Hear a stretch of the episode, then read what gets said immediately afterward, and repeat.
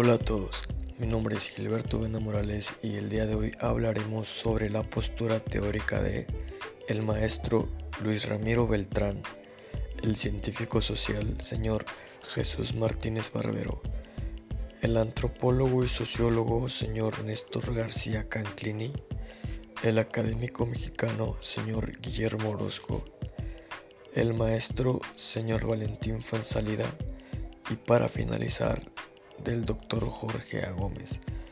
Todo dentro de un marco de posturas teóricas propuestas por estas figuras y reconocidos aportadores a la comunicación en el territorio de América Latina. Destacando puntos claves dentro de este podcast. Comenzamos. Dentro de la discusión tenemos como primera intervención al señor Luis Beltrán, el cual traspasó fronteras y alcanzó varias naciones de América Latina con proyectos sobre agricultura y ganadería que afianzaría sus postulados reconocidos a nivel mundial. Beltrán apostó por el desarrollo de los medios de comunicación como una plataforma eficaz para la erradicación del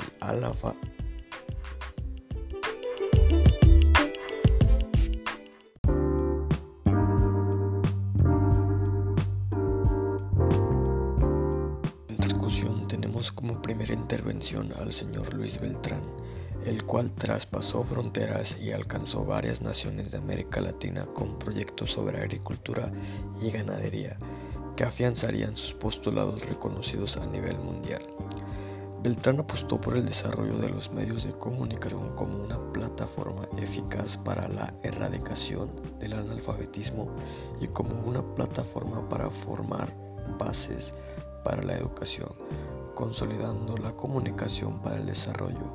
También fue quien enunció uno de los primeros conceptos básicos de políticas de comunicación que suscribió con diferentes especialistas de varias naciones, entendida como una serie de normas establecidas para orientar la acción.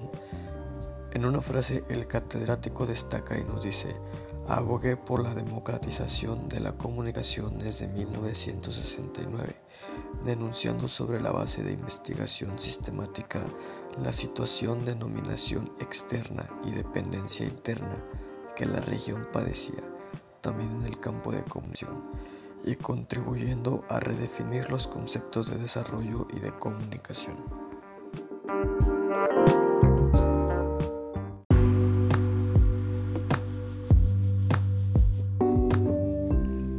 Luis Ramiro Beltrán que apostó por la investigación, por una comunicación horizontal y participativa, así como por las políticas de comunicación, falleció en su natal Bolivia el 11 de julio del 2015. Su trabajo académico está vigente y siempre será referencia para quien emprenda su camino por el mundo de la comunicación.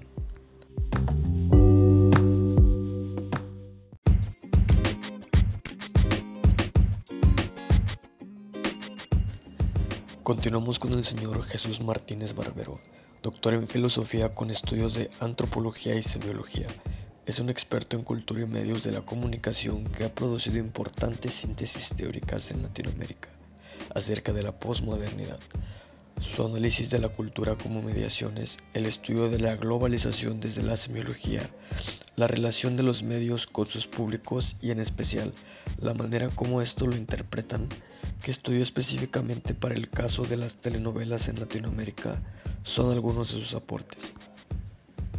Su obra más relevante es De los medios a las mediaciones en la que mira el otro lado del proceso de la comunicación, llamado recepción, conformado por las resistencias y las variadas formas de aproximación de los contenidos de los medios.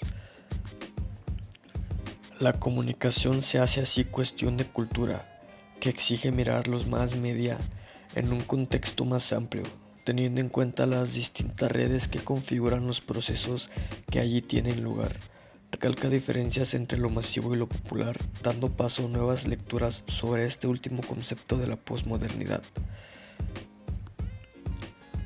De ahí se desprende una renovada crítica a la función de las élites en el aspecto cultural de esta manera se vuelve a retomar la distinción de la triada habermasiana entre modernización, modernismo y modernidad para explicar el etos latinoamericano.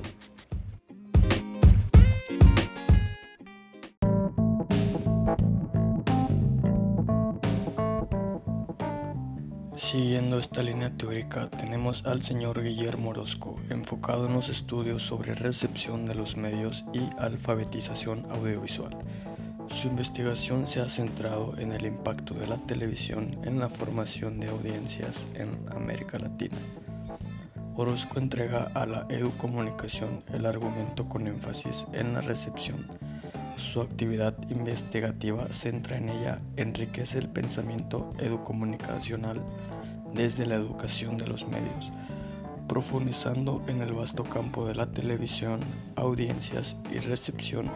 Esta perspectiva favorece la razón articuladora de la educomunicación y define aspectos inherentes a la mediación tecnológica que precisa el tipo de procesos y relaciones. Para Orozco, los estudios de recepción han tenido un camino duro en América Latina. Desde su postura, estudiar la recepción permite profundizar en la producción, apropiación, negociación y reproducción de significados. De acuerdo con Orozco, en América Latina este proceso tiene una carga política pues sirve para comprender el proceso de reconstrucción de significados hemogénicos para reconocer con mayor profundidad y amplitud la generación de contrapesos al poder. Asimismo, él defiende los estudios de recepción en América Latina desde una perspectiva educativa, pues permite transformar las interacciones mediáticas en procesos de aprendizaje para educar a las audiencias. Orozco señala que la televisión tiene diferentes significados. Puede ser un mero eclo doméstico, una institución política o privada, una industria cultural, un dispositivo de generación y distribución de imagen, información y publicidad, un conjunto de formatos, una fuente de historias, entre otros. En síntesis, la televisión es una tecnología en constante cambio y un objeto privilegiado de entretenimiento.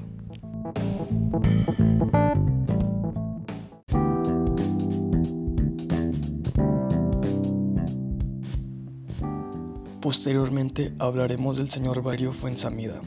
Fuensamida vivió en carne propia el nacimiento de los estudios mediales. La Vicerrectoría de Comunicaciones formó el año 1970 la Escuela de Arte de la Comunicación, UCE, donde comenzó a formarse una identidad enfocada en los estudios culturales y audiovisuales. La Vicerrectoría creó la escuela porque se dieron cuenta de que si querían tener producción audiovisual había que formar gente, explica el profesor. Esta nueva escuela abrió la posibilidad para que estudiara y perfeccionara sus conocimientos en televisión. Me fui metiendo en estudios de comunicación, semiología audiovisual. Yo no pude terminar eso, por el golpe militar. Por disposiciones que se tomaron dentro de la universidad, yo no podía estudiar en unidades académicas de la universidad, señaló. El trabajo de investigación consistía en analizar cualitativamente cómo las personas recibían el contenido de la televisión. Y decía, nosotros partimos investigando cómo la gente ve, cómo interpreta lo que le gusta o lo que gusta a través de eso. Formar relaciones, ese modelo de trabajo significaba mucho dentro del terreno. Fue a través de esos estudios que en el año 1988 el profesor comenzó a reconocer que la audiencia no era pasiva, sino más bien activa. Para Valerio, la investigación sobre las audiencias no para. Con la llegada de la televisión digital, es partidario de que TVN tenga canales segmentados capaces de profundizar e innovar en la forma de generar el contenido. La televisión segmentada, para él, en una buena apuesta porque la audiencia busca eso en el cable. Tiene estructura de programación segmentada y eso revolucionó. Además, la televisión real puede ser interesante.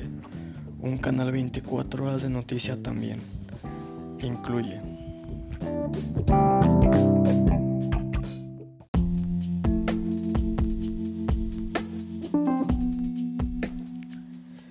Y para concluir este círculo teórico tenemos al señor Alejandro J. González, quien trabajó en investigación de las culturas contemporáneas en un contexto rural en México. entre 1976 y 1981.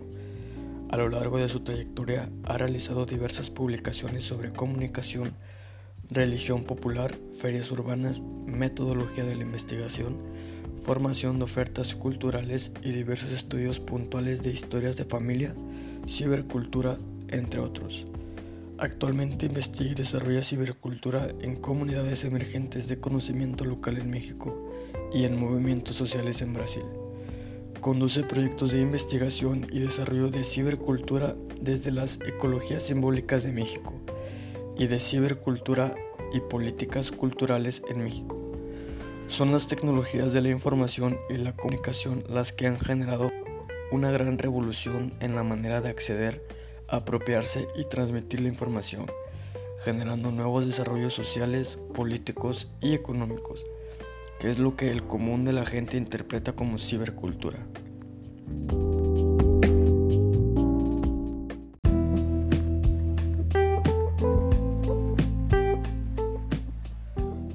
Realmente es de suma importancia y desarrollo social los pilares inventados por estos catedráticos e investigadores, dando paso así a una mejor coexistencia social y metódica comunicativa.